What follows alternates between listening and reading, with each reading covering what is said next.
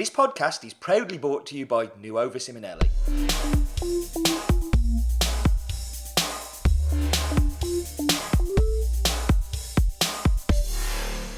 Hello and welcome to episode the 44th of Tamper Tantrum. My name is Colin Harmon and I'm joined from across the waves, both sound and sea, by um, the wonderful Mr. Nick Cho. How are you, Nick? I'm okay. It's rainy here in San Francisco. It's raining in California, which is No, no, no, no, no, news. no, no, no, no. It doesn't. It doesn't rain in California. It's wonderful news. We're very happy. No one knows what to do. I, I no, I'm. I'll tell you a story. Last night, I went to the auto um, parts store to get new windshield wipers for our car because it'd been some time and they were kind of worn and making a lot of noise. And I got there; they were sold out. and um, the trash can, the garbage can, the rubbish bin, oh, you got to use all the terms, uh, that was in the parking lot was full of wiper blade packaging, completely full. And they said they'd emptied it twice earlier in that day. So Have that's the got kind of people- time it's been. Have you got people like in fear of their lives to leave their house without an umbrella, or like is there general hysteria?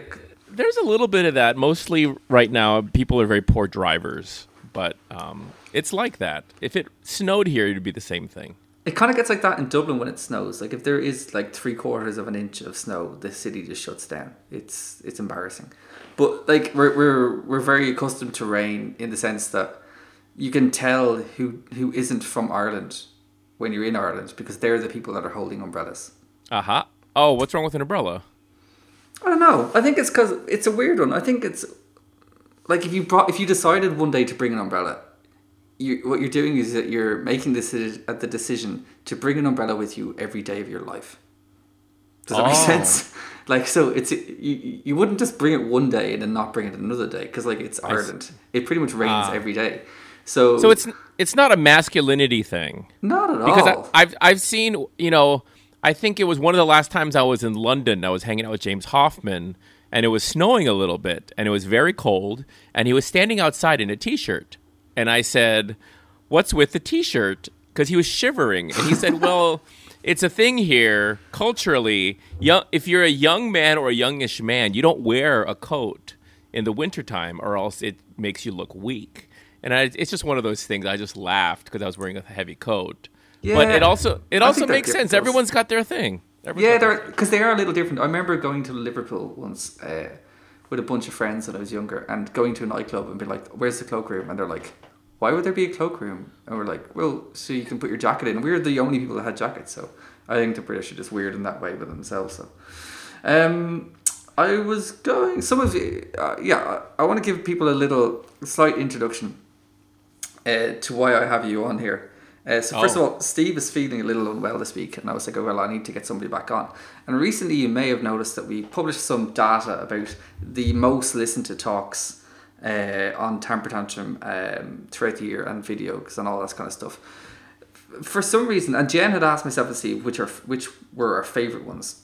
By far, my favorite one was the one that, that we did with you, and I'm not just saying that because you're sitting there listening to me, because you know me well enough to know that I Uh-huh. wouldn't just say that. um, but I really enjoyed that, and the reason it dropped off. Now I'm not a techie, so this is probably not going to sound pro- uh, right. But Jen was explaining to me that we changed the the where the the podcasts were hosted or something, so that yours went up as a video as opposed to a podcast, and then when we switched it to whatever the new one was, then all the podcasts start accumulating a lot more uh, listens. So you got caught between two stools. That's a really awful Uh-huh. explanation of what happened. Uh, but anyway, it made me angry. It made me a little. It's not angry, so. It's not racism. You're saying It's that as well, but with a little bit of the other service stuff as well. But yeah, so it's okay. I'm here in the U.S. I'm in the United States. I'm used to it, so it's okay. Yeah, well, I can. Uh, so I just said basically that we're going to get you back on, and I'm going to talk to you. Um, on top of all that, uh, we've talked a bit about this on Twitter. I'm not a huge fan of end of year lists and all that kind of stuff. And I was going to sit down and make a list of the end of year list, and Jen, in truth, had tried to make me do it too. And I went, yeah, no, I'm just going to talk about the year in general. And so what I've decided is that me and you at at random can make up awards and just dish them out on the spot if you feel like it. Oh, that makes sense. awards. Yeah. So like you can make you could say the the 2015 standing in the cold with a T-shirt award goes to James Hoffmann. 2015, you, Miss Universe is like that. That No. was that was all kind of awesome. Yeah, you could just then give it to Tim That was ridiculous. It was the cringiest thing I've seen all year, and we're nearly I, finished. I'm, I, I'm assuming that everyone listening saw the video of. Everybody saw it. Yeah, I mean, I'm sorry. I've emceed and compared a lot of events and competitions. I've never made a mistake like that. I've never even like. I Here's mean, the question. Well, here's the question. All right. So you, you, when was the last time you announced WBC uh, winner? You did, or USBC Oh. winner? Or have you? You've done WBC though, haven't you? I've done yeah, I've done both. Last time I did WBC, winner Mm-hmm. was uh 07, I think. Oh, seven. Because you most so that's most Kyle Glanville, isn't it? Ho- no, no, no, no. Uh, I'm talking about WBC. Uh, James Hoffmann, Oh, sorry. Okay, yeah. So James Hoffmann wins that year. So who came second? Uh, Heather Perry. Heather Pe- Heather Perry. So you call it Heather Perry's name, and then you realize, oh fuck, she hasn't won. It's James. What would you do? Because I, I honestly, I honestly think I would just go, fuck it. Like someone's gonna I mean, win. to me, it's an absurd. It's a completely absurd thing. I mean, you ask, what would you do? The answer is, I would never have made that mistake, unless the card was wrong. I mean, it's kind of like asking, like, well, what would you do if you dropped your pants and started wiggling your penis out like, in front of a crowd of a million people? It's like, or you just was don't do question. that. It's not something that just happens accidentally. You don't accidentally read the wrong name on a thing that's like that But didn't important. He, didn't he claim that it was on the auto cue that they they got the wrong name there or something? No, he said the card was confusing, and then he held the card up, and you're looking at the card, and I'm thinking to myself, I've read from cards that look almost exactly like that dozens of times, and never, you know, Oh, you never checked. fumbled nothing. It's ridiculous. But the worst thing was when they Anyway, made the whatever. two of them stand together, and he just didn't want to go near them, and there was a good, good ninety seconds of the two of them just standing beside each other, not wanting to make eye contact, going, "What the fuck's happening now?" Well, and, and Miss Miss Colombia in that moment, like no one came out to. Mm. help her. Well, I mean, gracious or stormed off. not, it's just that she was just standing there, um, not knowing what to do. I don't know very much about the details of those two women. I don't know if they speak very good English, so they even if they even knew what was going on um, when he apologized or whatever. But anyway, we digress. we do repeatedly. Yes. Um, So we'll just have So- one winner. If you make up an award, it'll be one winner. It won't be one, and then you change your mind. We, we could change our minds. Yeah, it is yeah. 2015. You can change your mind of, about who won something whenever you want. yes, and how? So, uh, Steve Harvey. h- how would you? Because I've got, I've got a few notes here about what I think this year will go down. As I have no notes. In terms of yes, I've got a, tactical advantage here, but like in terms of coffee, is it a good year? Is it a bad year? Do you um like because um I don't know. Well, you've you've, you've read James's posts like uh there's slightly worrying things in his mind about what's happening in coffee. Like, do you think coffee's in a good place, a bad place? What what do you take away from this year? Is this the year of what? Is this the year of what? Maybe it's the year of nothing. I mean, does it have to be a year of something? Not really, like, but uh, it's it's it's it's kind of appropriate at this time of year to say it's the year of something. Like, I don't know, like, is it the year of of of coffee grinders? I think there's been lots of coffee grinders. I think there's it's definitely been the year of mergers slash buyouts. There's been a lot of that happening. Yeah. I mean, that has to be uh, probably the biggest industry news of the year, right? Definitely I mean, the I- states anyway. Yeah, I was gonna I was gonna say that that that I, it's it's a little bit unfair. I mean, I know that living here in the states, we live in a U.S. bubble, news bubble, and so we tend to exaggerate, over exaggerate our own importance. Maybe everybody does, but I, th- I don't think anyone does it quite like the Americans do. No, I We think I think that every see everybody does it, but like you're not watching the Irish media, but we're watching the American media. Do you know what I mean? Right. So, and it's like- something that people don't realize that unless you've traveled a lot internationally. If you're in, i Americans aren't aware of that fact. They think that you know, that everyone kind of acts like themselves. And so when when you go when you travel around, I mean, that's one of the things that was very striking to me when I first started traveling was how much everyone in every country is paying attention to American media. It's it's strange, but then it then everything makes play uh, makes sense, falls into place.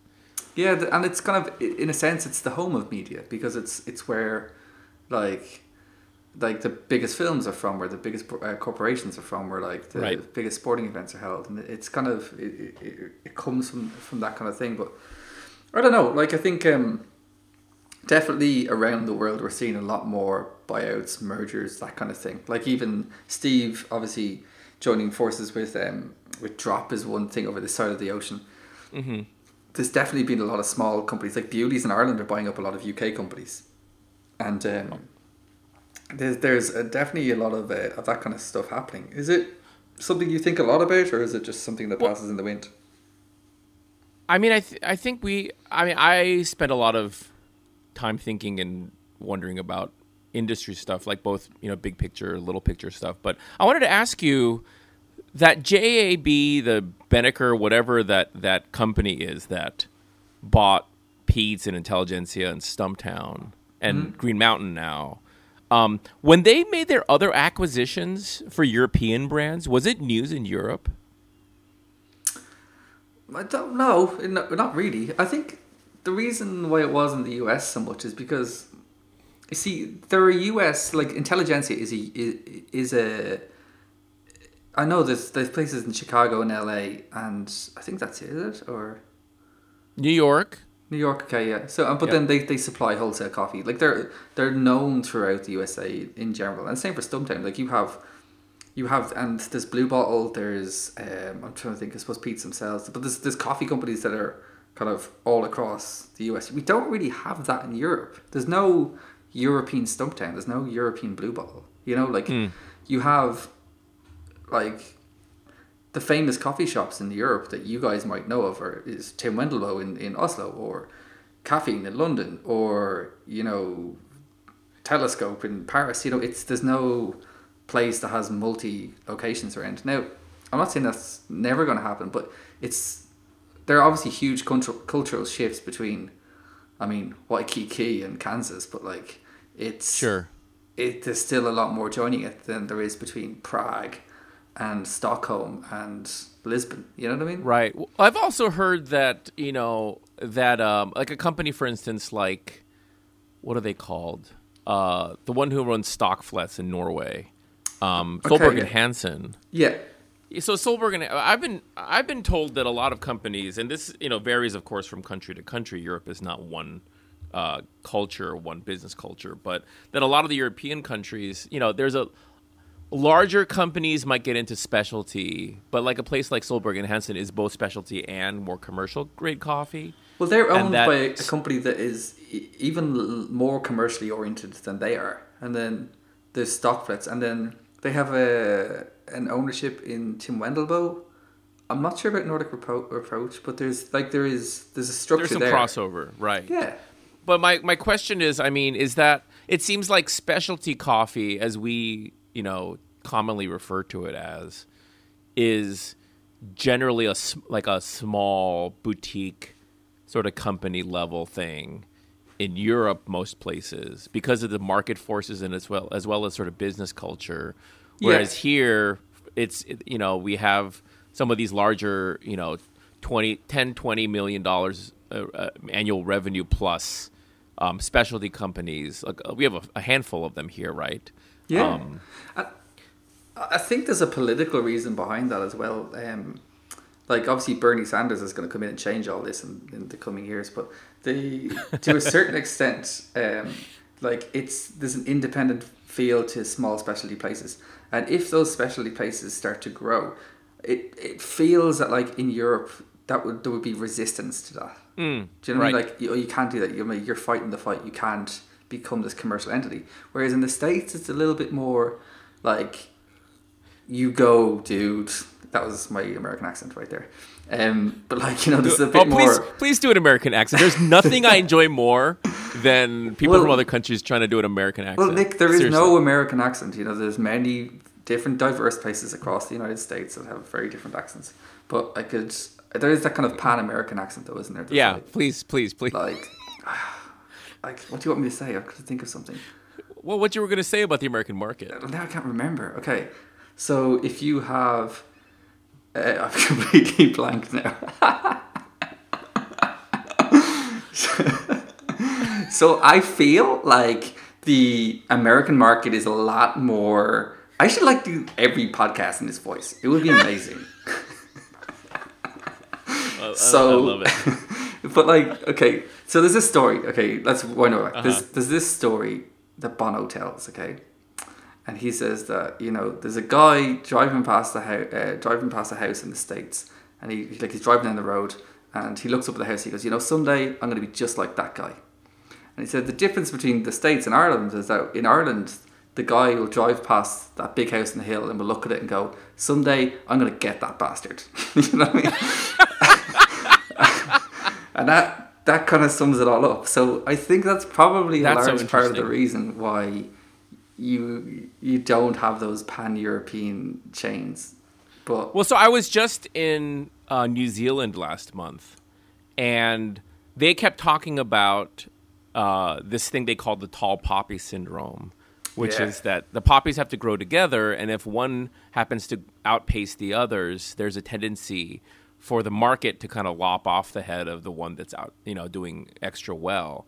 And so, you know, some of the folks who have have uh, been in the industry and and traveled a lot were really complaining a lot about that idea that when people get successful, they're taken down by not by the competition but by the market. Like they don't like to see yeah, success, This which is as it, coming from the U.S. is very interesting. I mean, I don't think it's complete like hundred percent different, but I do think that obviously in the U.S. there's a little bit more. People cheer you on as you're going forward, and they want the consumer base wants to attach to a su- successful brand yeah. um, more so than you know this idea and it, it has it's a lot about the culture and a lot about the sort of idea of diversity here and the and what i like to call the american experiment.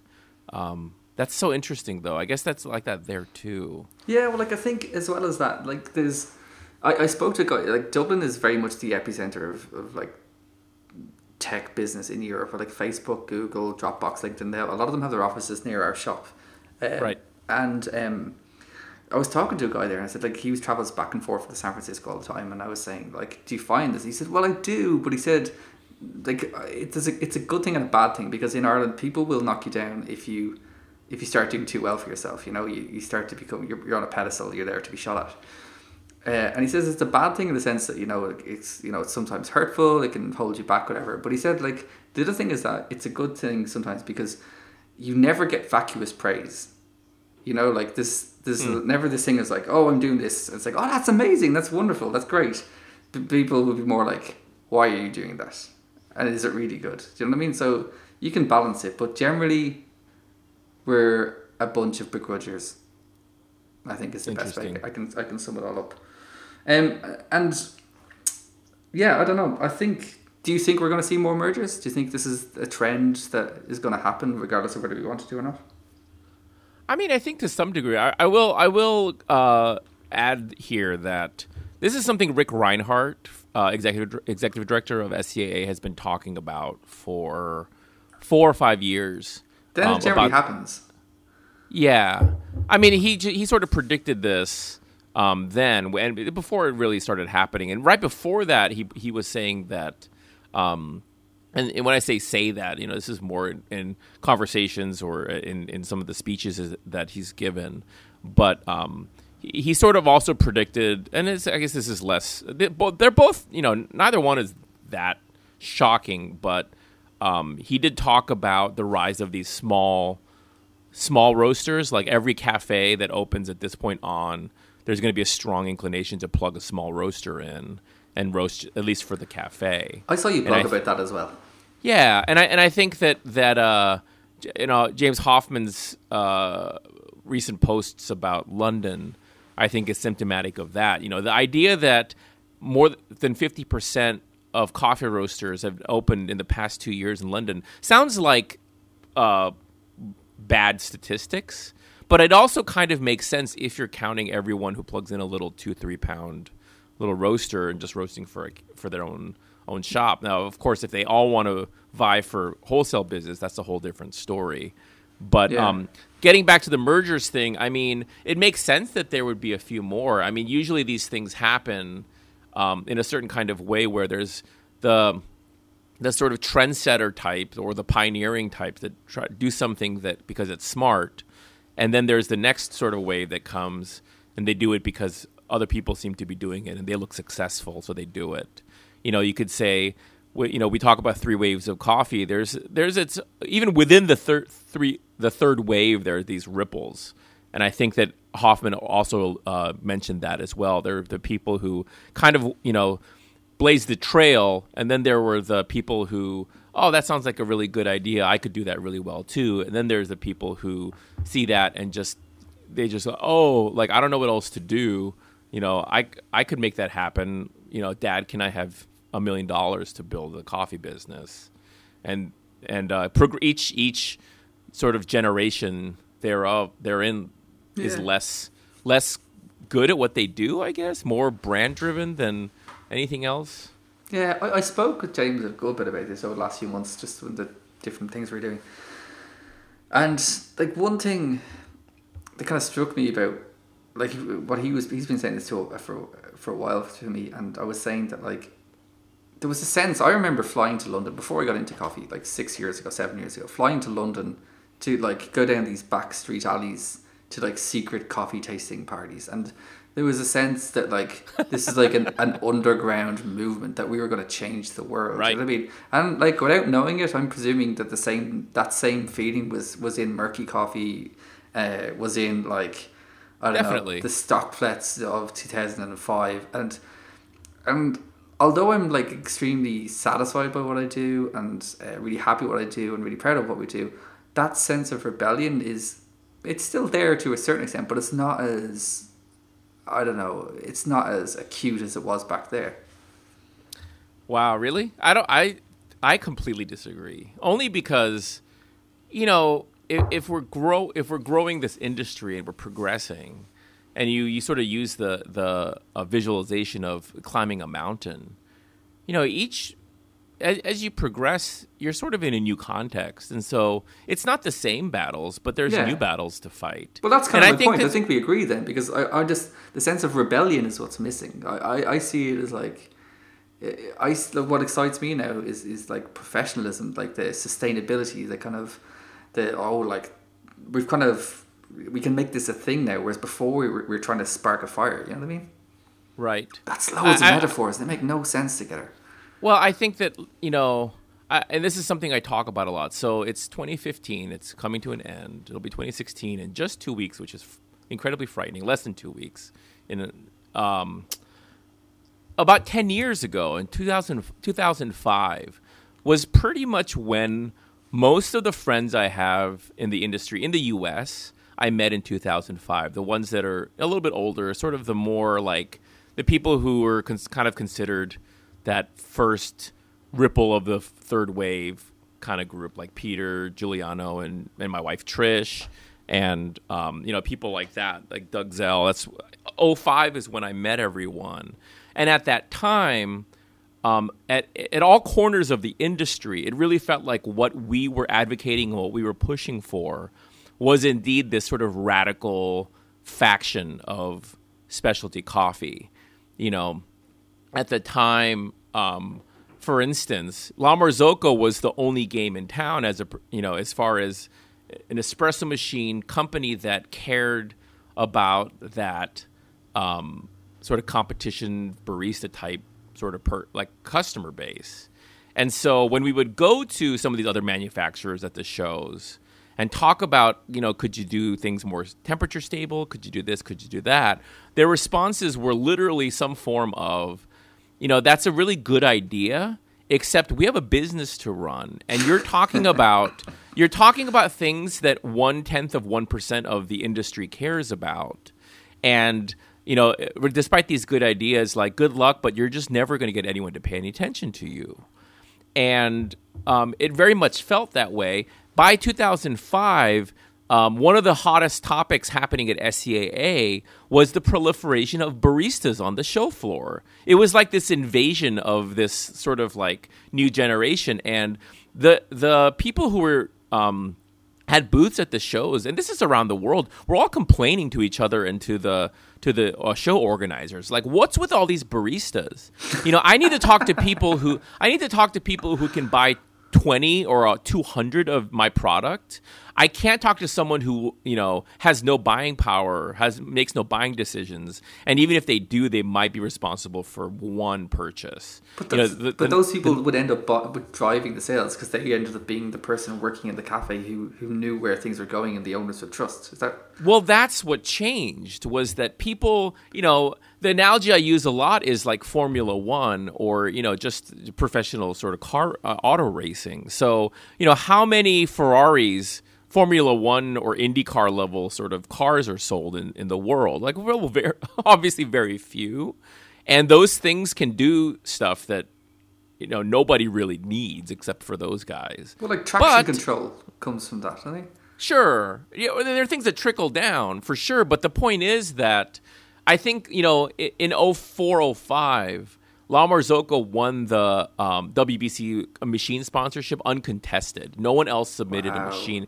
I I believe I could be wrong about this, but I, as far as I know, they were the only ones who submitted a machine. You're actually allowed to make things up on this podcast, so off you go. Very good.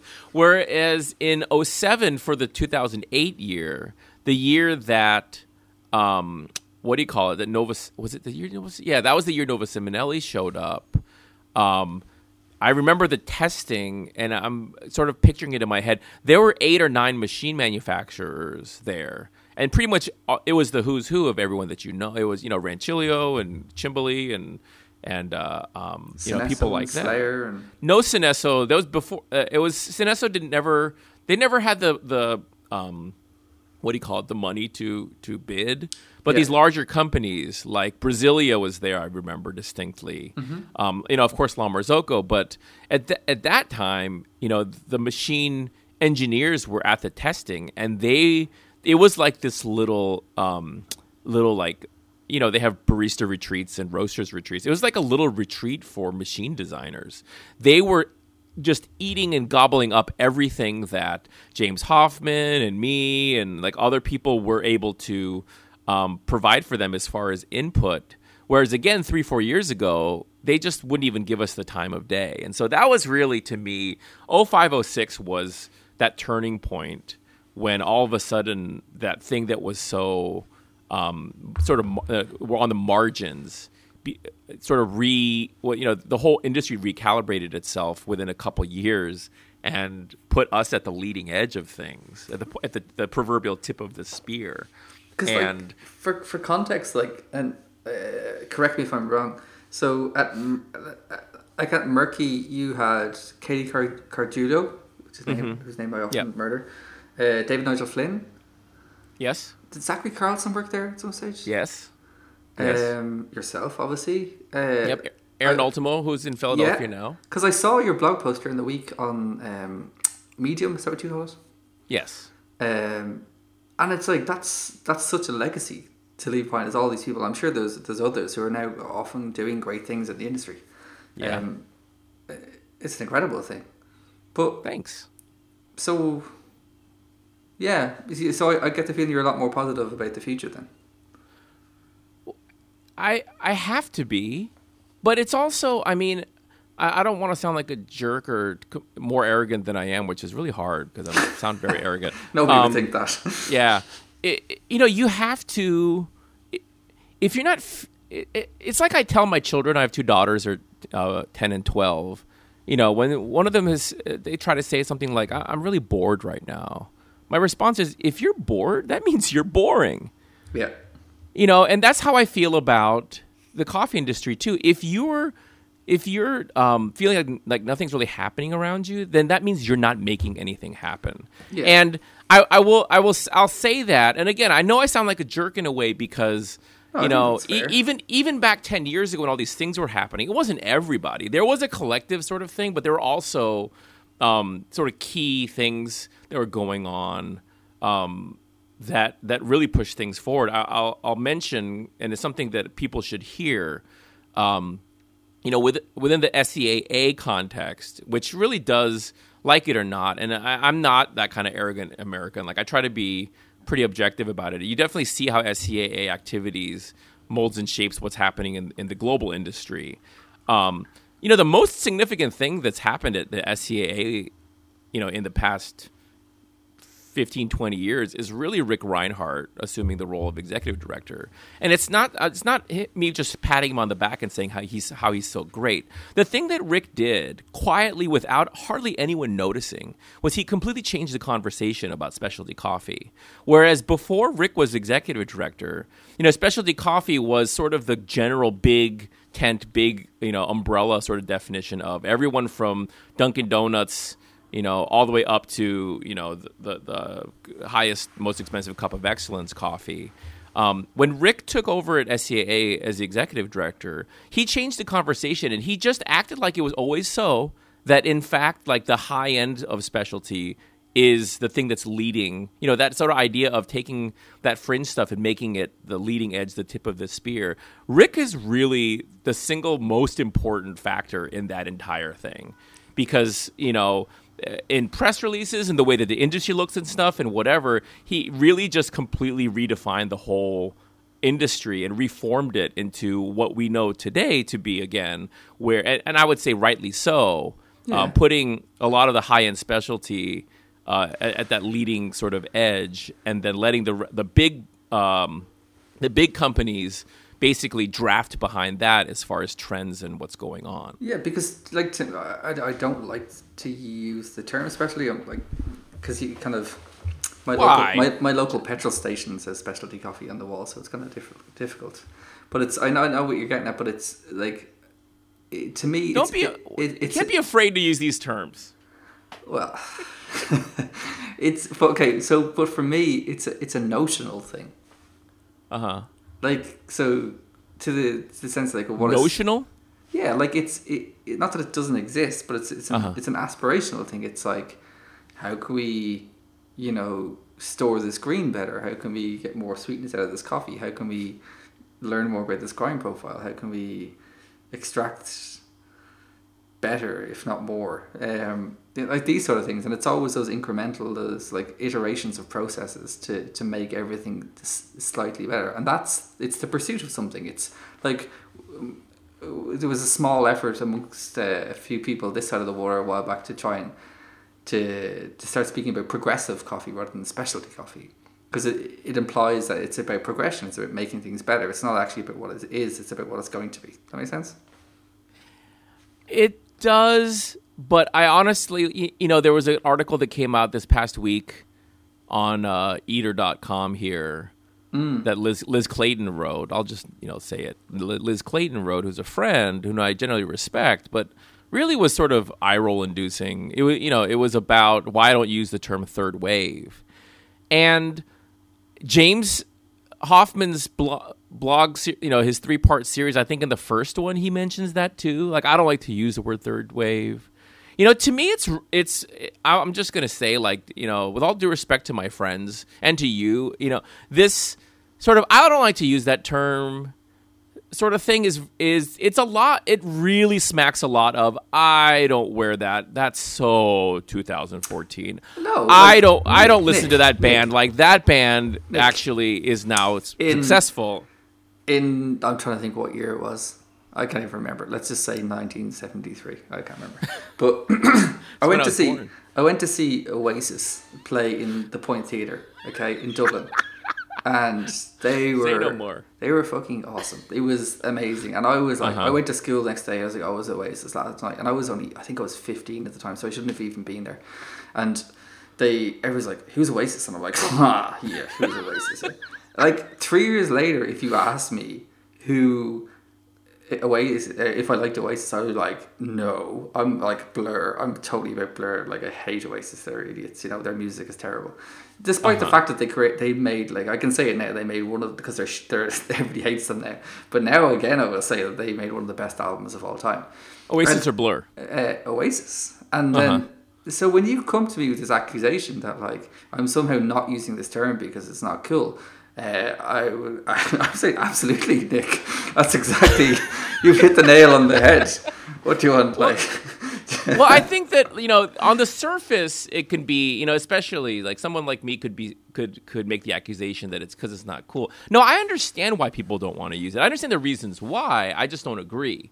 In other words, like the reasons why people don't want to use these terms is because most of the time, like 90% of the time, it, it seems that it is because somebody has co opted that term in a way that makes it less useful as a descriptive to that particular person. And that makes a lot of sense.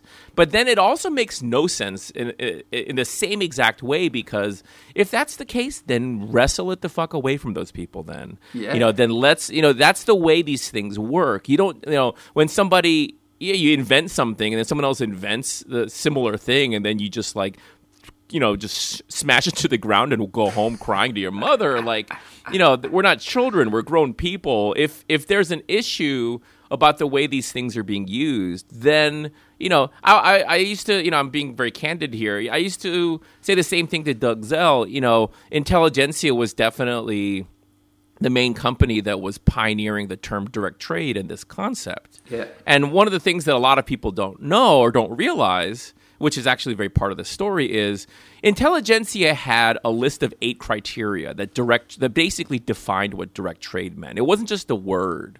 You know, even though the word direct trade is descriptive enough that you can sort of attribute, you can sort of create your own um, definition to it just based on what you know about coffee. Yeah. Intelligentsia was more formal than that. They had a list of eight things. It was like the Ten Commandments on stone tablets. Yeah. And so what I would hear from my friends at Intelligentsia, Doug Zell and others, is, oh, so and so company is using the term direct trade and like, yeah, like, aren't you glad that your concept is becoming successful and becoming sort of like sticky out there? And they go, but they're not even using all eight. They're not using the eight criteria at all. They're just like making up their own thing. To which I would looked at them and said, what have you done? To make sure that people knew those eight things. Show me what marketing efforts you did. Yeah. Show me the, the sort of way that you fought the fight out there in the marketplace of ideas to make sure that people know. Like, are people supposed to all like come, you know, like how is anyone supposed to know? So they did nothing to make sure people knew, but were very openly cr- like critical and like yeah. whiny actually about about that. It turned into pass the parcel to a certain extent because I think like so, I'll give you a good example. So Steve was buying coffee for from Has Bean from a certain place. Yeah. And he was then wholesale selling that coffee to 3FE, who we weren't roasting at the time, so we were wholesaling Has Bean in Ireland. So he was selling it to us, and then we were selling it to wholesale customers.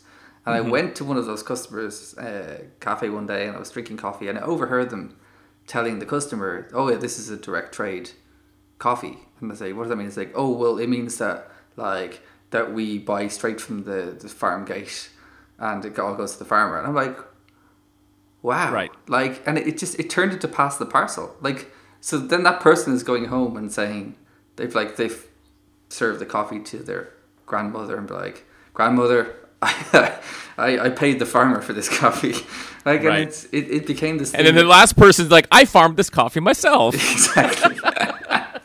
So right. like, in the, in the states, we call that the telephone game. Yeah, right. I don't. I can, I'm like, because we buy coffees, and people say to me, "Are they direct trade?" I'm like, well, like, like, like Steve owns half of 3FE, and, and he bought it, and like he, he he had it in mind for us, and then like we had a sample and we liked it, and he sent us, but like Has Bean paid for it, and we paid Has Bean for it, and so I don't know, and like I worry a lot about whether I could like in a very bona fide way say it's direct trade because it, it didn't come to our roastery first and and the cash came from Steve's account. You know what I mean? So I think it's right. It's yeah, it's a little bit of a, a nonsense, but but then you know it, it sort of begs the question: Well, how do you remedy that? Or you know, in a hindsight twenty twenty way, like how would you have done that better? Or uh, us? When I say you, I mean us as an industry. Yeah, because and the, the principles apply for direct trade. It just like I don't want to go like you're saying. How would I remedy that? I don't want to go sourcing coffee. So no, but I'm I'm talking about how do, how do you remedy the um, misattribution or the, the the misunderstanding of what something like a concept like direct trade means?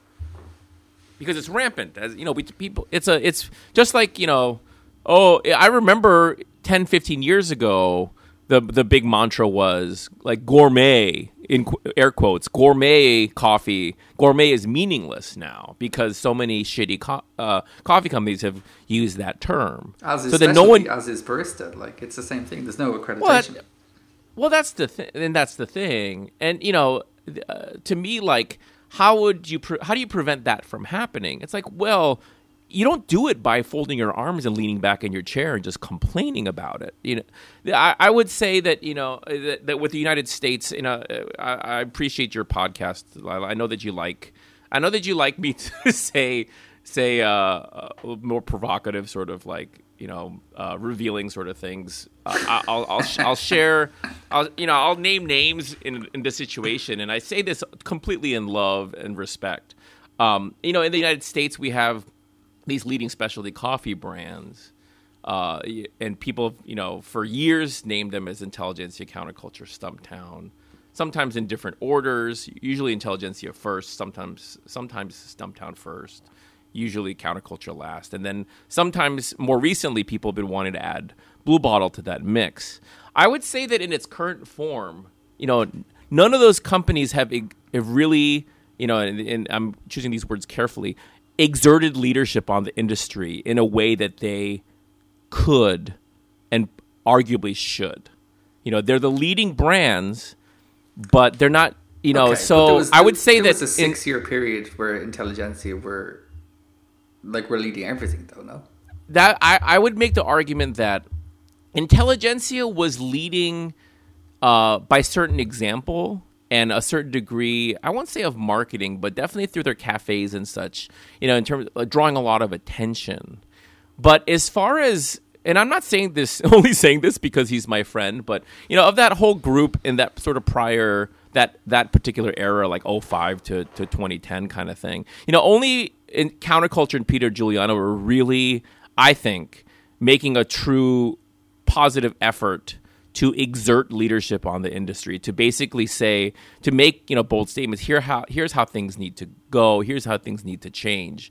You know geoff watts is a fantastic brilliant guy but if you spend any time with him he's not somebody who likes to kind of get preachy. If you ask him a question he'll give you a brilliant answer but he'll never open his mouth unless he's asked a question. And like in in, in many circumstances of, i'm generalizing here. Whereas for peter you know that's one of the things that he's he's really known for is that you know in any given situation uh, um, with any given topic you know give it five minutes. Peter's in the middle of a story Yeah. that's gonna that's gonna teach you something. Like he- and that's I, I don't really pay much attention to Facebook. I just kind of flick through it, but I crave like Facebook posts from Peter Giuliano, regardless because of he whether, can't help himself Yeah, but regardless of whether they're about like I don't know, like wet holding coffee in, in Sumatra or about the fa- like his favorite toy car when he was six, I, and they'd be like a page long, and I'll just read them. and They're amazing, and I kind of yeah, I'm all about right that.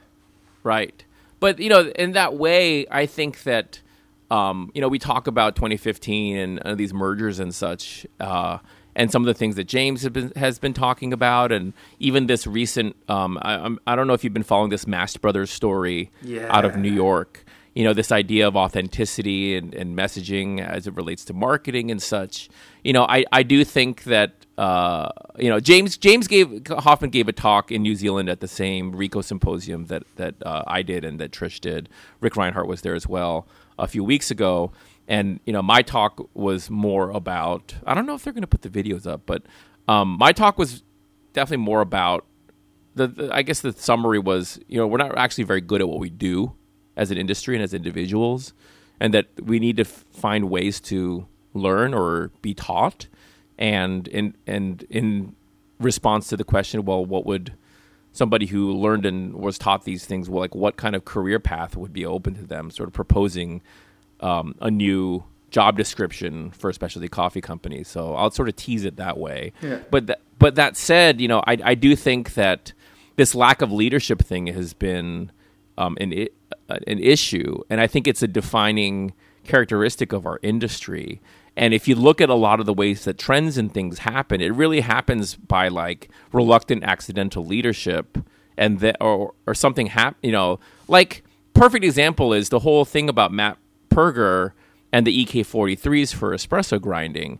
Other people did that before. You know, I remember didn't John Gordon do that right before like a couple Yeah, years yeah. before that? Uh, Scott Rao and um, uh, oh, his name escapes me from Cafe Myriad. Um, Anthony Benda. Anthony Benda. You know, and before that, I remember there was this guy. Um, I want to say his name was Philip Search. You know, in the Pacific Northwest, like he had a decon like a um a deconstructed, and I don't mean it in the the food sense, like a deconstructed. I think it was a Bunn uh, G series grinder that he used for espresso on stage or something like that. You know, and that was like even a couple years before that. But there's something about the way that Matt did it that caught everyone's attention. Now he's the one who's credited with making that innovation. You know, it's a little bit like Christopher Columbus, you know, discovered America. It's like, well, he, he didn't, but okay, let's just say he did because people want to have a, you know, that be the story. Um, In, Ar- in But- Ireland, we claim it was a monk from here, but you know. really? Saint Brendan, yeah, he discovered it in a Kirk. A Kirk is like a like a I suppose what, what can best be described as a leather boat. Oh, Yeah. And he he was carrying the what is it called, Book of Kells? Uh, my wife is from Kells, as it happens. It's a very sore point. They took the book from there and brought it to Dublin. Oh, yeah, I yeah. should ta- send it back. Seriously. Um, but anyway, the point being that you, you know there's a, there are certain ways that trends and you know popular ideas um, happen in the industry, and if you look at a lot no of other industries, behind it. It's just they, they just they're just splurted out. exactly, Yeah. exactly, and and so, you know so, on that so in summary, in summary, Uh-huh.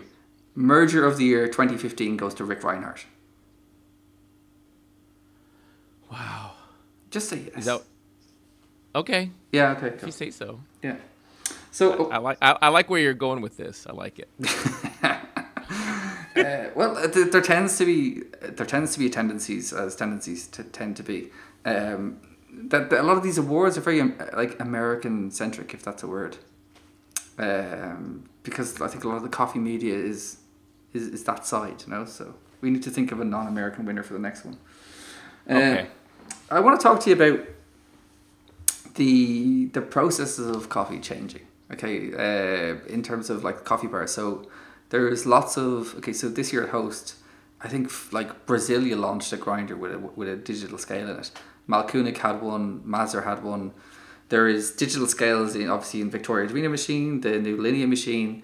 There's uh, the new Acaia scales talks via Bluetooth to espresso machines. So when you hit brew, it tears the Acaia scale and then you can start brewing into it. So like there's a lot more and a bit of talk, talk here and there about bean to cup machines getting a lot better, that kind of thing. So the automation of espresso and that kind of thing, I think, is coming to, it's definitely coming to some sort of a peak at this stage, or it seems that way. Uh, Is it better? I don't. No, I don't think so. I worry all like. It is in the right hands.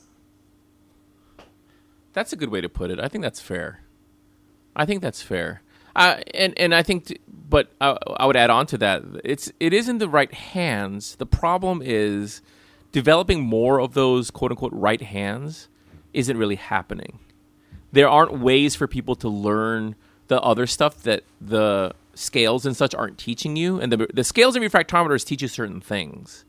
And in the right hands, it's an it's a wonderful additional insight uh, on top of the other things that you've learned and that you know in order to sort of uh, you know eke out quality from what you're doing but my concern and you see it time and time again is that that, that latter part that background information is not being conveyed anyway and instead the tools out there are speaking for themselves and everyone's obsessed with refractometers and with scales mm-hmm. and don't understand the the other dimensions of it very well and that's troubling. And that's where I'm not sure that it's necessarily an improvement, but I, I think what you said is fair in the right hands. Yeah, because I think there's there's definitely a tendency to just to fall back on the numbers and be like, well, it can't be bad because it was X in, Y out, or that kind of thing. Um, but so let me put it to you this way: so next year, Renica unveil a Yes. machine, okay, that basically you just put bags of coffee in the top of it, and it serves you like incredible espresso all the time. Would you use that? No.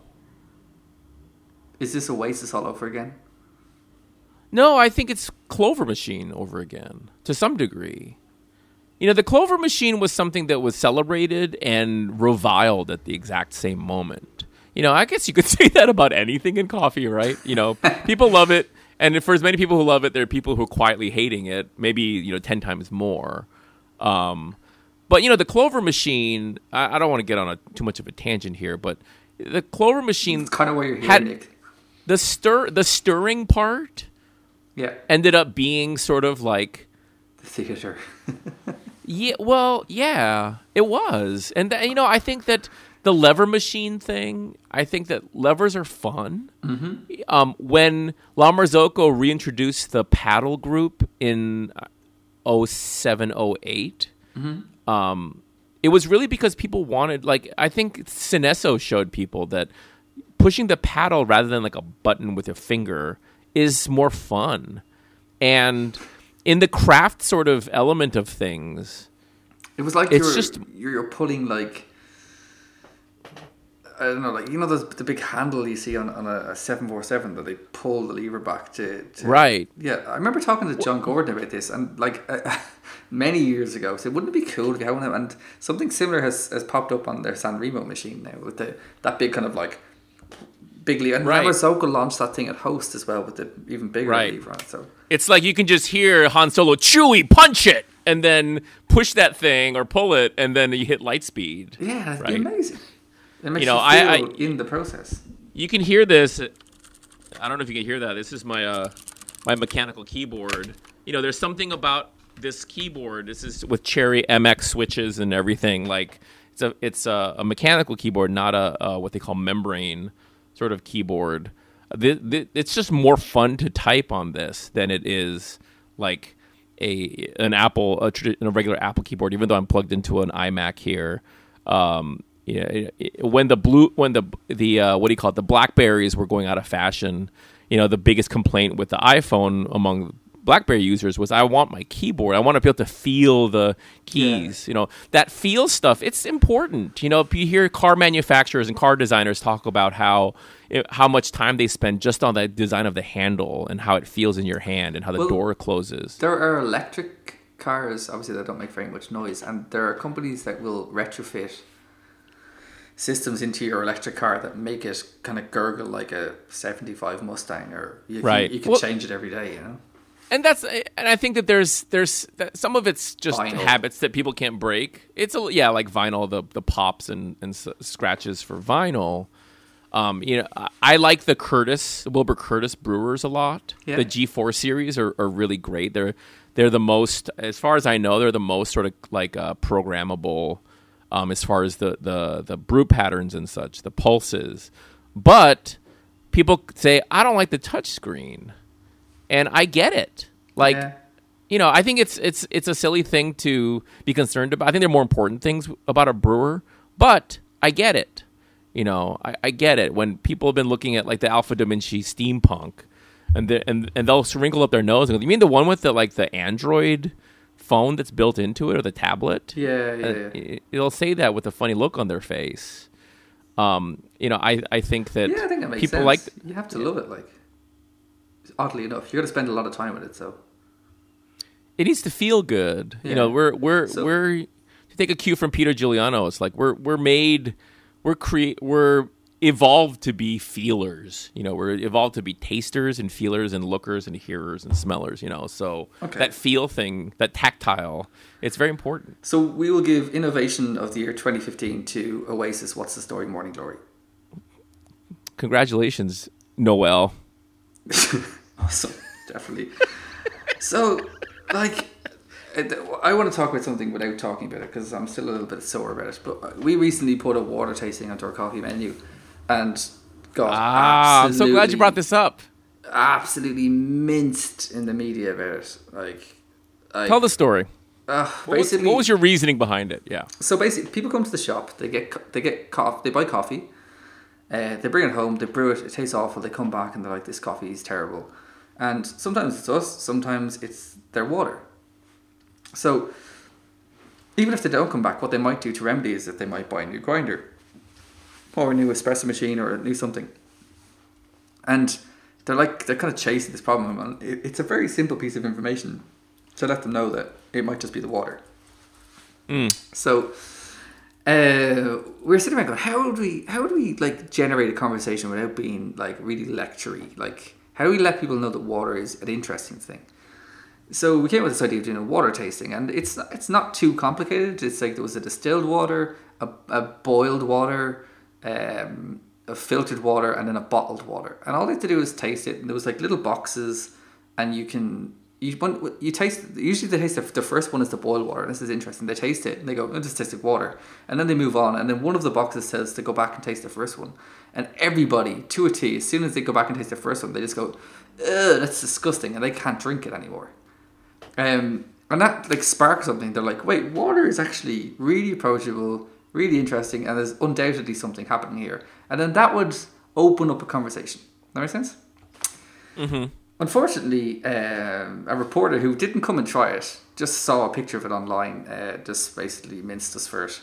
We have something what's called the Celtic Tiger, which is when the good the good times were here, and then everybody had eleven houses on mortgage, and then the bad times came, and then we were kind of accused of being this throwback. It's like the Book of Kells. yeah, exactly. Yeah, yeah. I'm sorry. It's the it's the only thing I know. you just show that random reference in all the time. yeah, yeah, like the Book of Kells. No. uh, so yeah. Anyway, we got like all sorts of reviews. We had to issue an apology to the people that were offended by it, and it got nasty. Anyway. But yeah, within that, there's a few other tasting menu things, and and I spoke last a couple of weeks back to Tim Stiles at Penny University, and I was thinking a lot about this week. Are, are tasting coffee tasting menus are they kind of nonsense? Because there's a lot of them this year, and this could be the year of the of the nonsense coffee tasting menu again. Do you see a lot of that stateside, or is that just over here?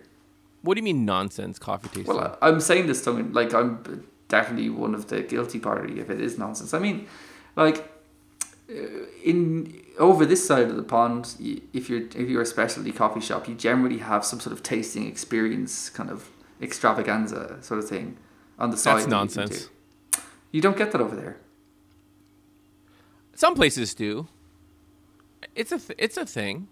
I mean, I, I get I get I get the the um the desire to do something like that. I think it definitely comes with certain consequences. But I'm sorry that you went through all that for the record. Because it's not that's it's not fun. Uh, Being somebody who has been, you know, painted different ways, some some by my fault, some by no fault of mine.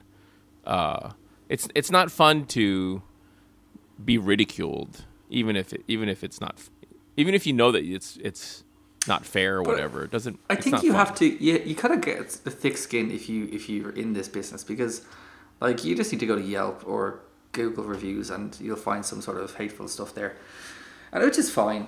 But like, the I think the thing that most annoyed me is that like there was five media outlets that like hammered us, and none of them tried it. Like none of them came and tried it. You know, and that kind of Mm. That completely pissed me off. But anyway, it is what it is. I think you uh, you have to get kind of thick skin. But I don't know. Yeah. I think it's um. I think it's it's definitely part and parcel of, of specialty coffee in Europe. I think that these sort of things are definitely going to happen more. I've seen three other cafes this week launch new ones just in Dublin alone. So like a tasting like a tasting exploration thing. yeah, Why why do you think that's more more prevalent in Europe than it is here in the U.S. Any any idea? um, why is that?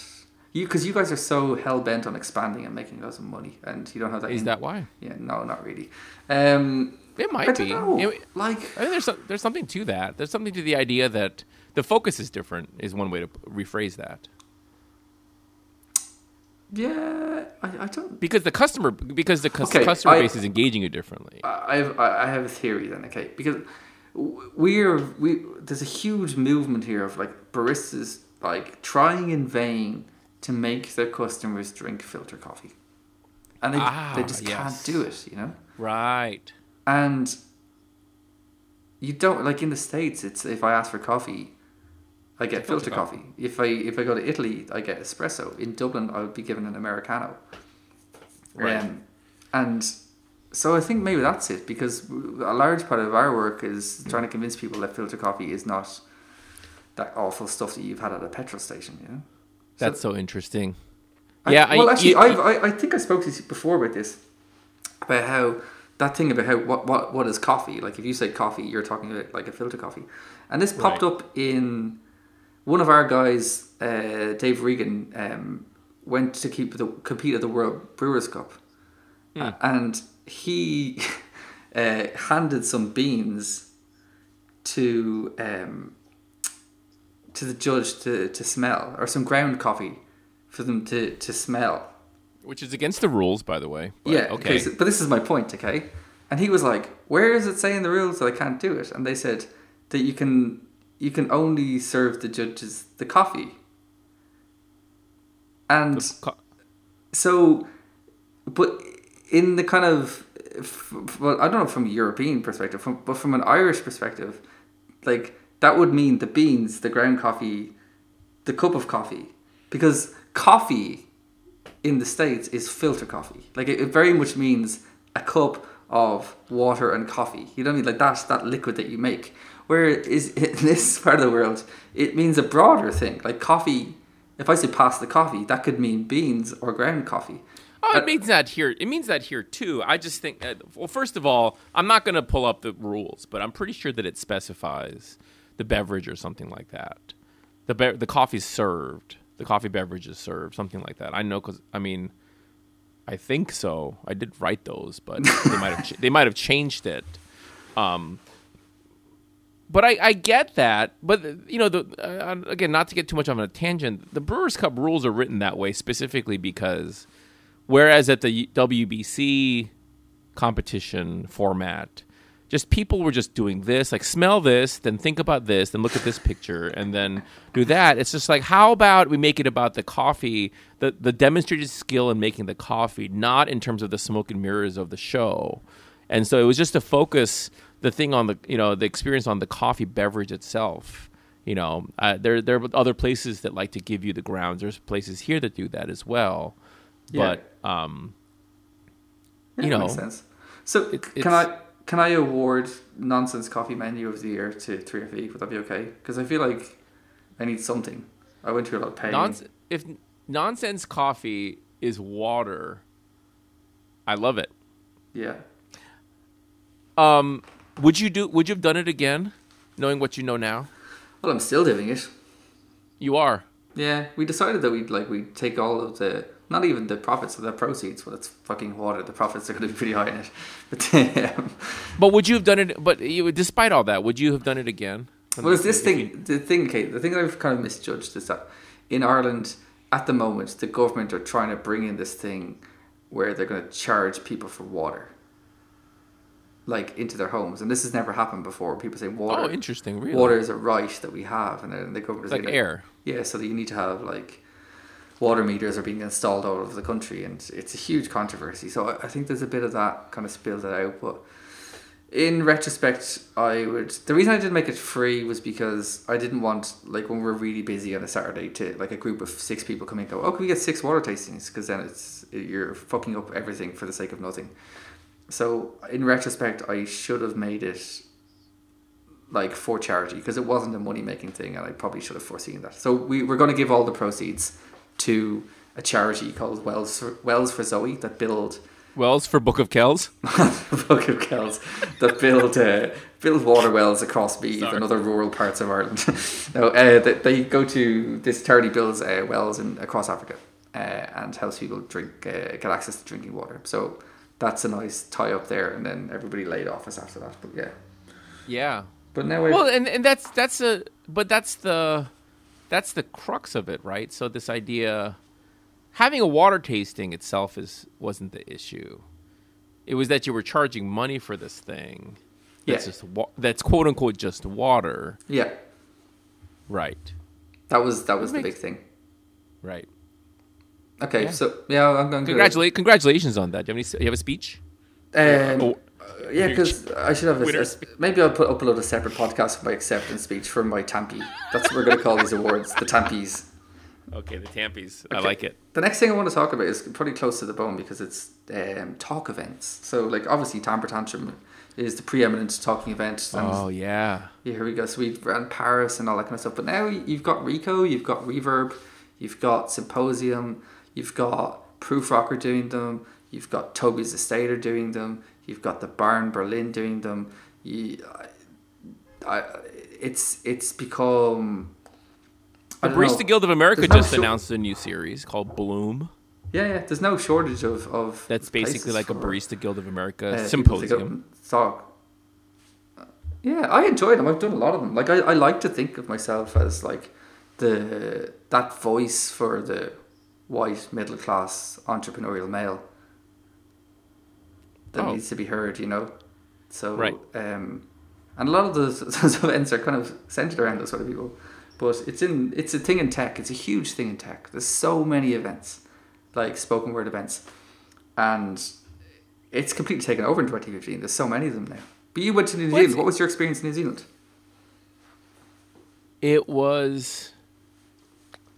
What was my experience in New Zealand? New Zealand, everyone was very nice, very kind. Um, the crowd was very stoic and not very responsive. They didn't a- ask many questions. They didn't Was it Auckland? laugh or yes. Okay, this is really weird Um, because I did like six events recently across New Zealand and Australia, and the one Hmm. place where I did I got very little reaction was Auckland actually, and not in a bad way. They were just a quiet crowd.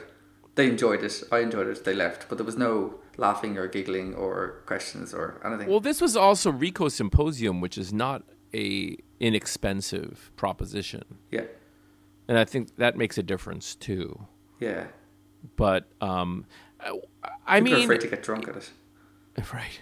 Is it not? is it naive to say that this all sort of came from TED? I mean, obviously, TED did not invent the idea of giving a talk on stage, but it, defi- definitely. yeah, caught- it, it invented the concept of you presenting a, a thought that you have as absolute fact and being um, unopposed in that. It's not a debate. It's here's the truth, and now I'm walking off the stage. You know, so it's funny. It's like you know, I.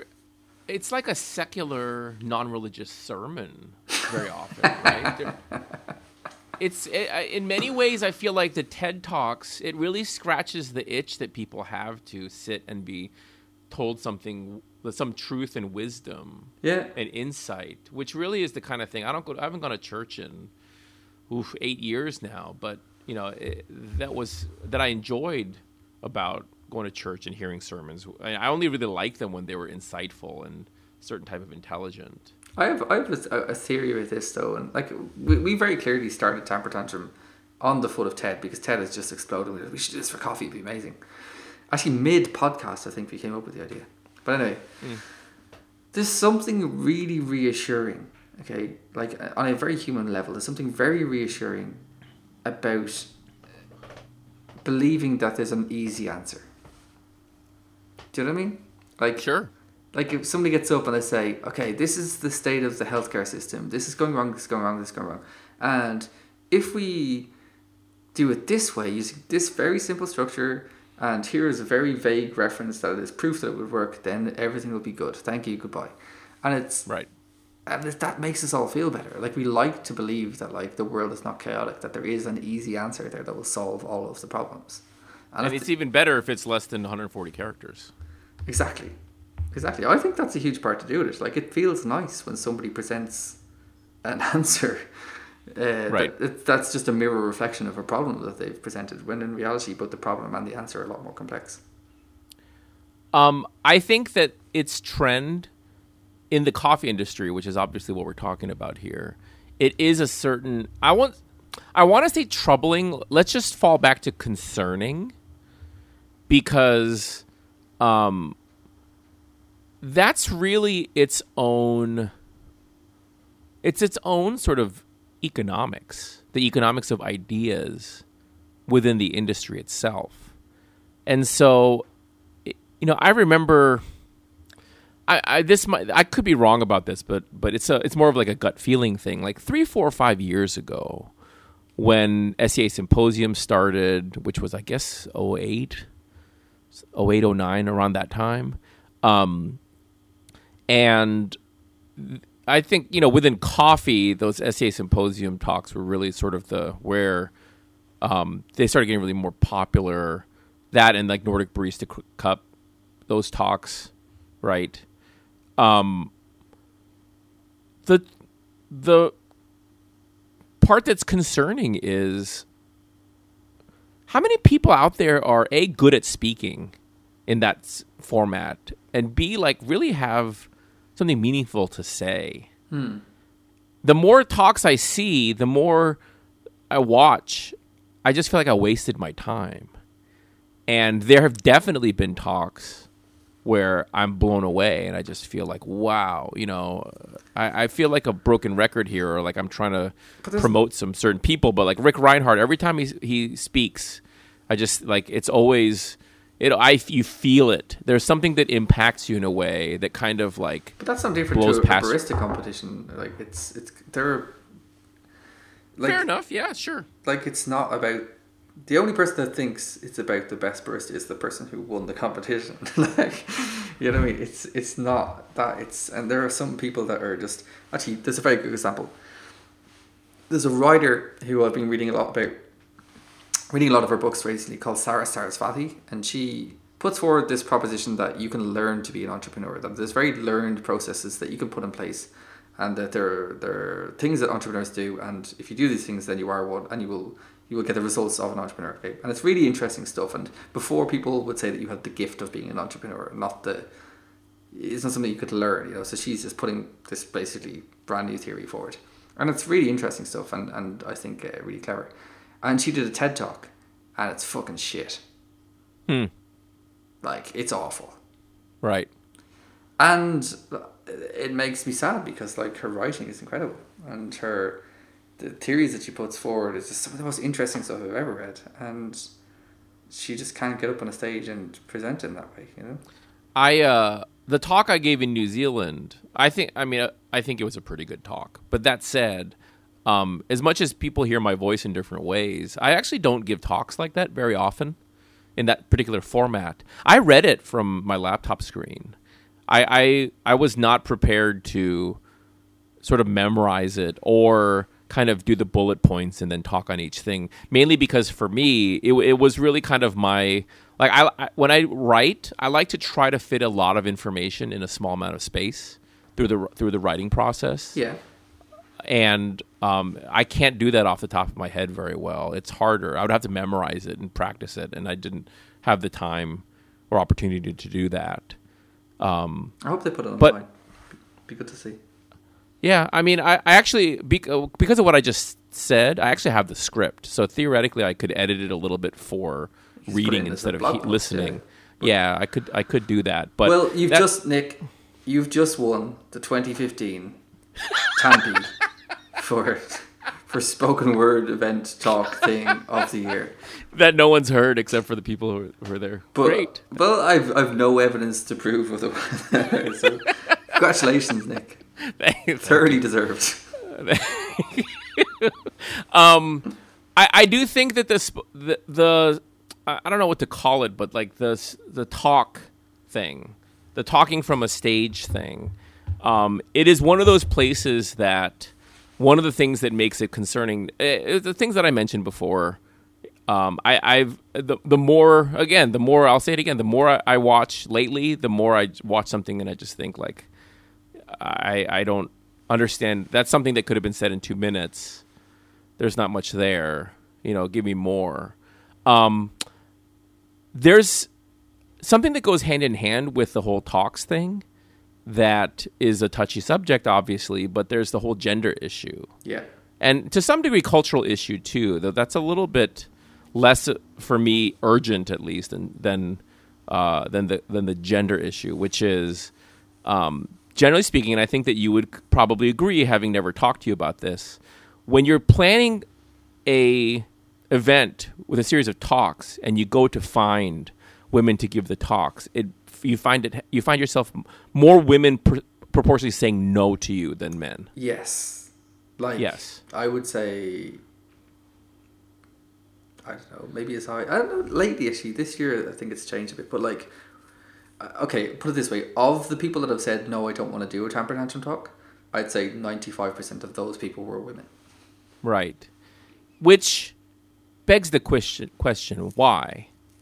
And to me, the reason why is because it's really the fault of the idea of talks in the first place.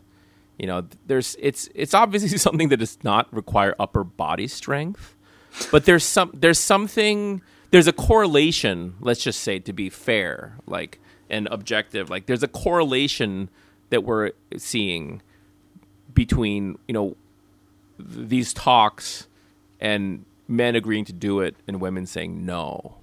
To to which, you know, for me it's like if you if it's important to anyone, and I hope it would be, but you know, you have that option either way. If it's important to anyone to hear from more women, then the game has to be changed. The format has to be changed. It has to be reimagined in a way that is more gender equitable. Yeah. You know, it it's it is like a you know, if if if the if the sport we were talking about, for instance, were lightsaber fighting, you know, I don't know why I'm using these these analogies, but lightsaber fighting, and you found that there was a disproportionate amount of men, then it's not so much like, oh well, let's get pink lightsabers or let's find lighter lightsabers because women's hands are smaller or whatever. Sometimes it's the it's the fighting part in the first place that's the issue.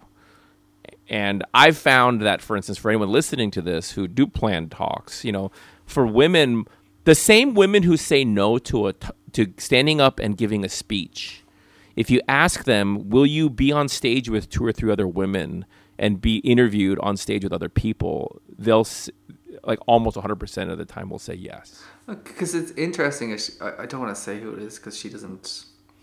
Maybe she doesn't want this to be public knowledge, so I won't say. But uh, What a Jen what a Russell but wasn't it?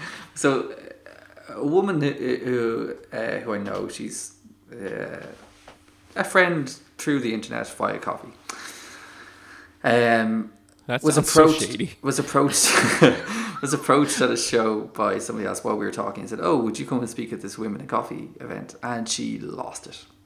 She was like, "These are fucking stupid. It's completely undermines the whole point of it. Like, there's no way." And she was giving out that anytime she does go and do these things, it just turns into this women in coffee thing, and she's like, "I'm sick of talking about this." Mm. Um, so I don't know, but I suppose what you're talking about is not actually proposing that as a topic. They could just get up and talk about Caturra. Yeah, I, I do think that it's it's um, it's a certain what uh, I know. There's a word for it. They're t- token tokenizing or Tokenism. ghettoification or whatever. But yeah, I, I'm Korean American. I, I'm I've never been asked to speak about being a what it's like to be Korean in coffee. Um, or I've never been asked to speak on what it's like to be a parent, a father in coffee. But when you constantly talk, bring up this subject of women and coffee as its own subject, rather than actually like, eh, and what very often happens is is, and we have some experts here because they're women. They're experts You know, in being it- women.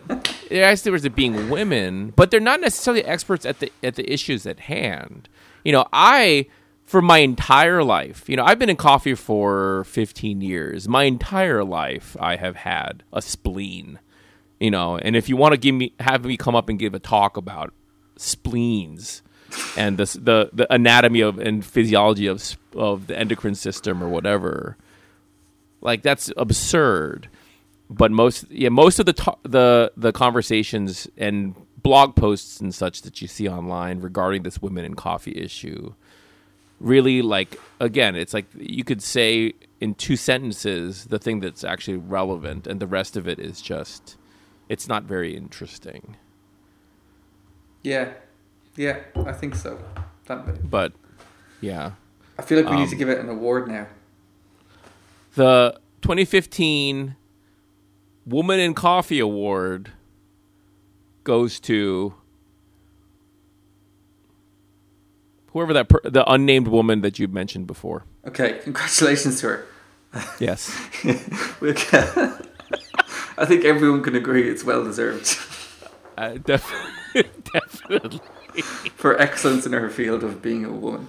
Okay, um, Definitely. I want to move on then finally because this to- co- po- podcast always gets back to talking about this. Um, and as much Don't as, say, as don't say competitions. yeah, I have to talk about WBC. Have to, Okay. have to talk about WBC. All right. And it's just that little fanboy in me that needs to talk about WBC. We don't talk about it for a long time or, or anytime. I like where is 2015 WBC? Where is it in the in in the whole stretch of WBC? Like, is it like? Do you feel like I talk to people that say, "Oh, it's getting better every year." I talk to people that say it's a falling star. That like it's it's dying away. Like, where is WBC in 2015? You asking me? Yeah, I, I think that it's I think that it's outrun its usefulness. I think it was very useful at one point, but now it's just about a sport. Mm-hmm. You know, it's just like there there there are World Cup football tournaments that happen, and then there are you know five year olds running around after a ball on a on a football pitch. I'm trying to use the international terms, not the American ones um, you know, at some point it just becomes a sport. It's not really about this sort of pro- like progressing and development of a thing. Yeah, it's can- just people do it and then they get better at the game. Can you agree that it was for at least a six or seven year period like a focal point for specialty coffee? Would that would you vaguely agree with that? Well, it, it was it was an en- it was an engine. It was like an economic engine within the greater industry. Yeah. It's something that um, it's not you know people nowadays like I saw something online someone on Facebook talking about the word innovation in coffee and what it means it doesn't mean you know people are so into innovation now. Back 10 years ago no one was talking about innovation. They were talking about solving problems you know the problem with all the innovations that are, are, are happening now is they don't really solve any problems Well, they just you, create you new may or may not dimensions this, but I'm currently uh, studying a master's program in innovation. are you really Yeah, and that's very innovative of you thank you. And the I, 2015 innovator of coffee award oh Nick, thanks. we haven't announced it yet. Shit, I just jumped No. the gun completely. I just did a Colombia on it. is the is the guy sitting next to Colin in class I hate Declan. to your right yeah anyway Um, but core to innovation is that it's it's like we have this lecture and he's just like, what is the problem? right That's the first step. What is the problem? And like, I don't want to say what it is, but uh, we myself and James were talking about a new innovation, and he was just like, this is fixing a problem that doesn't exist. right Like, and that's most of what happens in coffee right now mm-hmm. you know fix it, it solves a problem that doesn't really exist or you or you. This is the other thing is that you you kind of reform the solution. Do you know what I mean? Like you, this is a solution to an existing problem. Okay, so let's solve it this way. And you're like, wait, like it's it's already being solved. It's being solved this way. But if we could solve it this way as well, it's like, why do we need two ways to solve the same problem? Like, right do you know what I mean? Like, it's you need to find out what the problem is and then and solve it. Right. It's like you have a speedometer on your car that tells you how fast you're going. Someone could invent one that uses the GPS. I mean, they have that, right? They have GPS speedometers. Mm-hmm. Yeah. But, you know, no one's replacing their speedometers in their cars with that because no one needs that. It doesn't it's nothing there's nothing novel about that that. Well, I think, like, uh, a good, a good, okay, a good uh, example of really great innovation, okay, is that like you get to a point where everything is is working a certain way, and you want to do it better, faster, whatever. Okay, so the lift industry, or the uh, sorry, sorry, Nick, the elevator industry, uh, Right. got to a stage where all elevators did the same thing. Okay, there was probably four companies that were making elevators for everybody in the whole world Right. and they all so the only way they were thinking of like innovative ways and just like doing really low kind of low kind of value innovation in terms of like if you ha- they're all pitching for the same uh, skyscrapers and they all want to be in there so then they come in and say well we have double decker lifts or we have lifts that uh, go faster or lifts that are wider or you know and it, it's just it's just finding incremental ways to make it or slightly better. cheaper, more efficient. yeah yeah and the point Right. of difference between them all became like marginal and it got to the stage It's a where commodity.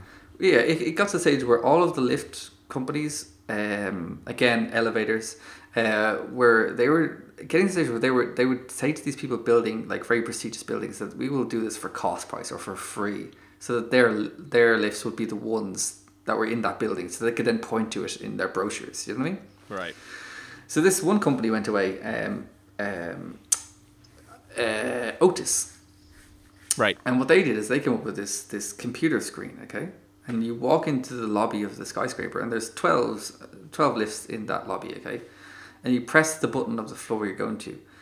And what it does is there's an algorithm which figures out it, it's taking all these numbers in from people and it's figuring out the most efficient way to get everybody to their floor. So Right. if there was 12 people in my floor and I stopped at number at floor 2, 3, 4, 5, 6, 7, 8, 9, 10, 11, 12, 13, it would take forever. But if there was 12 people that were going to level 10, 11, and 14, they would all be sent to that lift and they would get there faster. I've been on one of those. okay, yeah. It was at a shopping mall in Los Angeles. There you go. And that's innovation. Like it's it's it's looking. I hated it. is. Ah, you just. I hated it. You didn't it. need to say it. I'm gonna get Jen to edit that out. I didn't like it be- only because it's the only elevator I've ever been in that works that way, and so it's strange. I mean, this is a great analogy for coffee, right? So, we we you you have to tell the floor, or tell the elevator what floor you want to get off on before you get on the f- elevator. But the problem. then you the get in the elevator, in and there's shopping no.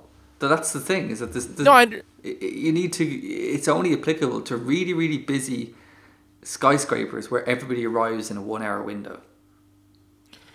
I mean, f- fair enough. I think that there's there is there value, but this is my point. Is there value there? It Yes, Gets people to their to their floors faster. Right, and you can explain that to people. I still wouldn't like it. You know, you know why? There's something because an elevator is supposed to have buttons on the inside, and when you get on it, there are no buttons. I mean, it just it there's an unnerving feeling. Have you been on an elevator like that? Oh.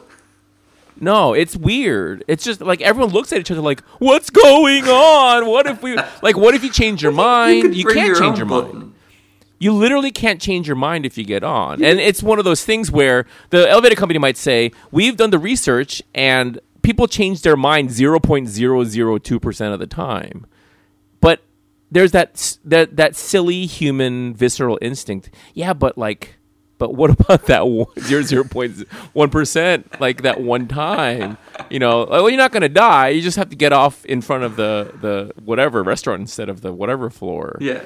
Um, but I didn't. I didn't like it. Yeah, so I mean, it's not. Jen, Jen, if you're listening, just the bit where I said, "What is the problem?" Like, just cut it there, and not all the elevator thing. Just cut, cut that all out, like, because it don't look very smart. yeah. But um, But it, this was this was in reference to WBC. So, I mean, I th- you know I think that uh, what's his name, Sasha. yeah, How do you say this? He, he seems like a great guy. I had I shook his hand a couple times. That's about it. Haven't had a conversation with him. Seems like a great guy. Um, the champions over the past few years, like fantastic people. Um, what, what's his name? The Japanese kid Hideki. uh, Hide. Hide. He again, fantastic kid, just super energetic. I appreciate for for a Japanese coffee professional, you know, very sort of like, you know, he's very English proficient, which is nice. Um, nice, you know, it's convenient, I should say.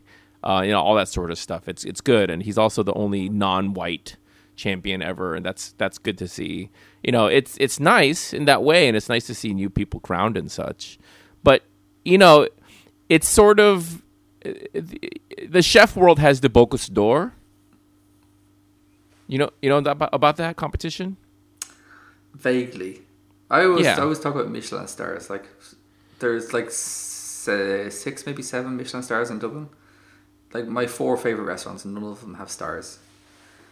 None of them do. No, because they don't. Yeah. They don't qualify because they don't. Their pricing doesn't fit within the. They're starting to change that. I think they're starting to change here in San Francisco. There are a few restaurants. One of my good friends just won a star, and her restaurant is a Thai restaurant. It's a certain type of Thai. It's not like you don't go there and get pad Thai and like pad see ew and stuff. It's Yeah. a certain type of. Uh, it's it's fantastic food, um, but it's definitely not what you would normally consider to be a Michelin star experience. But they gave her a star. I think that they're realizing that they have to, you know, get out of their um, their pocket that they've been in and diversify a certain kind of way, which is great. Well, yeah, because it, was it was very valuable at the time because when you went to a city, the guide would tell you where the good places are, whether they were bib gourmands, whether they were stars, um, or whether they just got like a mention in there somewhere. And Sure. but now you have the internet. Right. Well, you have Yelp and such. But, you know, the Bocuse d'Or is a chef competition. It's arguably the most prestigious, like, event, competition event for chefs, for cooks in the world. What's a Bocuse? Because I know d'Or means of gold. It's- Right. Bocuse is, is uh, it's the name of a, a chef, some guy, Paul Bocuse or something like that. I forget his first name. okay. Um, and that's that's the extent of what I know about it. And I've seen pictures of chefs with the tall cylindrical hats holding things up and like carrying them around in the competition. Like I actually don't even know anything about the format or anything. I just know that it's I think it's Paul Bocuse. No, I've seen But- this. Yes. Okay. Yes. But that's the thing. Like, we are, you know, people like you and me, we're knowledgeable a little bit more than the average person about food, and we don't know what the Bocuse d'Or is. We don't care. It's something that chefs, like, you'll see it on the blog, the food foodie blog, some mention of it. And among certain people, you know, it it appears to be a pretty like good sized event as these things go, and nobody cares. But they keep doing it. But they, no, but they but they keep doing it, and it's good for the people who do it. It you know, and and that's it. You know, there there's something about a dog show Yeah. be, th- that that is more interesting to the general public than you know the thing that actually the, the thing that relates to the best of what we eat like what nourishes our bodies and what Yeah. you know we enjoy in that sense but the dog but you know that's that's television that's a different whole different It, story it's But saying that- it's saying that like WBC is in Dublin in 2016, so I think Right. it's going to be. I agree that in a very respectful way, nobody cares, but I can't believe you said that. Um, I mean, nobody's. I mean, nobody. I mean, nobody's a relative term. Like, Yeah. I, I kind of care. You kind of care. yeah, I do. It's a, yeah. We're just. It's just the problem. We're Yeah, I'm gonna go. I'm gonna watch it. Like, yeah, I'm gonna cheer Right. them all on.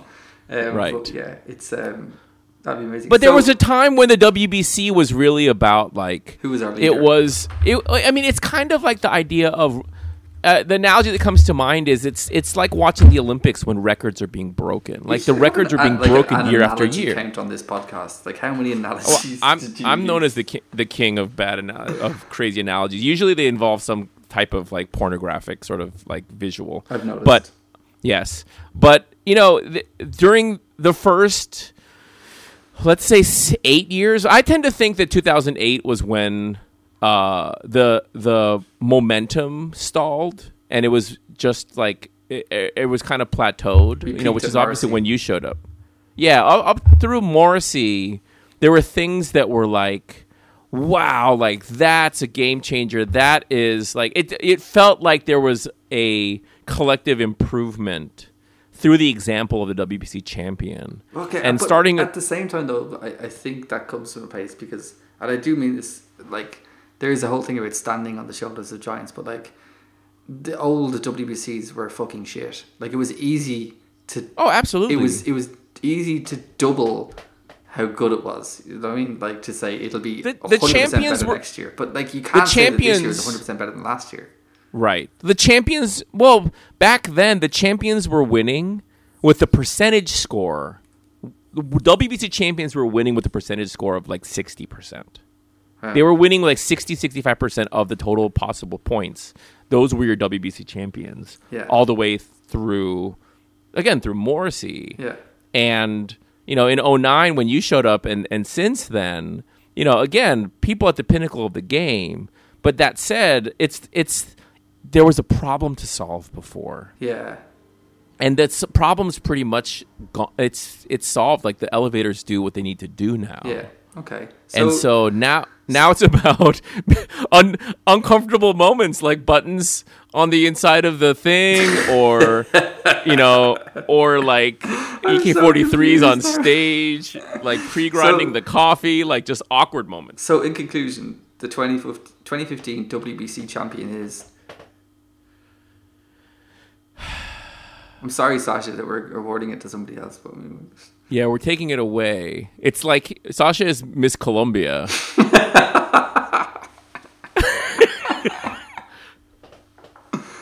and um 2015, you know who I'm going to say? Goes to a young woman by the name of Bethany Hargrove. okay, I follow Be- her on Twitter. Yes, Bethany is a barista in Portland, and she's competing at a regional uh, this year, and um, she's the kind of person you look at and you just say like she has everything you want in like a barista. She she has a sense of humor and she's witty and she's smart and she knows her coffee and she's got skills and all that sort of stuff. And so for me, uh, yeah, the, the, best thing that could happen to WBC would be to recalibrate everything in a certain kind of way. Um, and so I am uh, I'm creating this uh, lightsaber touching dream induced fantasy world of Bethany Hargrove is the WBC champion 2015. Awesome. Yes. I did not plan on doing that, but fuck it, it happened. Do you have any other random? Because I think we better wrap this up quickly. Um, sure. but I I feel like we should. If you have any other random awards that you want to throw out there, I mean, it's 2015. What else happened this year? I don't know. Maybe like the James Hoffmann of the Year award. Who would you like to give that to? The James Hoffmann of the Year award. Like your nominees are. I think Matt Perger's doing a great job of being James Hoffmann. I think he's really, he's doing a really good job. Um, I think you can't look past Kyle Glanville. I think he's definitely up there. But you know, my gut instinct, who I think is actually probably the best James Hoffmann out there at the moment. Um, someone who is kind of never really.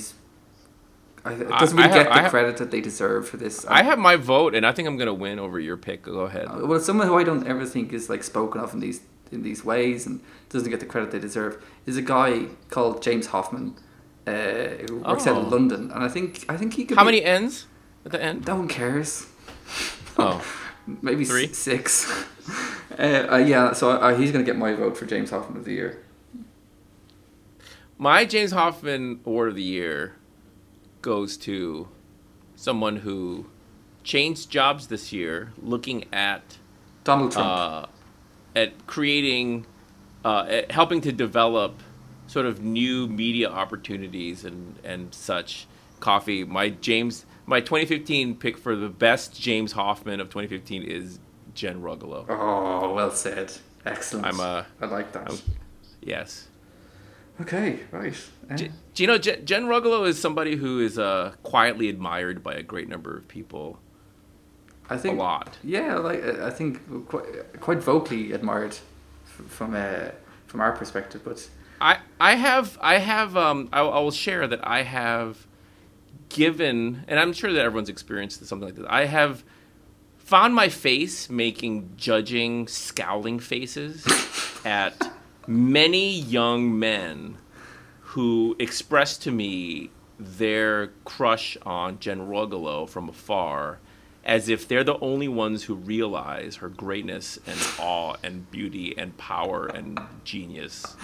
and I look at them because with a scowl, not because they're wrong, but because I was in love with Jen Rugolo first. I think that. I'm actually not kidding. J- Jen's like whatever. Like this is absolutely true story. This I have no has happened many, many times. I have absolutely no doubt. Jen's one of those people who is just um, an amazing and has a lot of energy. This like this this halo of energy that just makes people just obsessed with her. But the thing that goes along hand in hand with that obsession is it also casts a spell on you, makes you think you're the only one who noticed. and and and an incredible James Hoffmann on top of all that.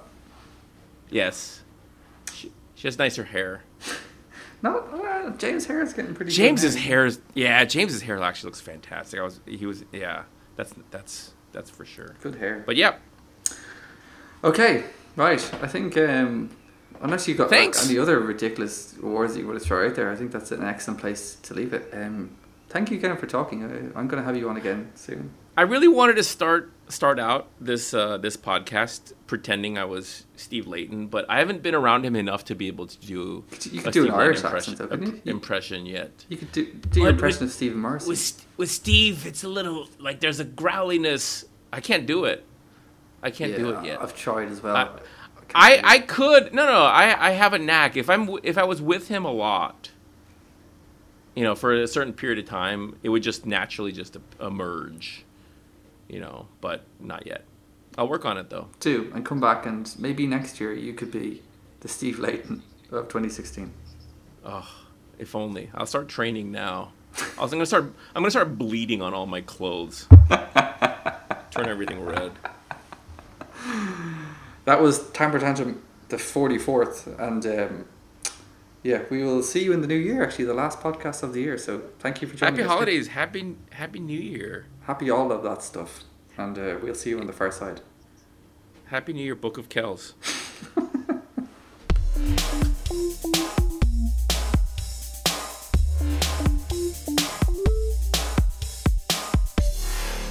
Thanks for listening to this podcast. It's proudly brought to you by Nuova Simonelli.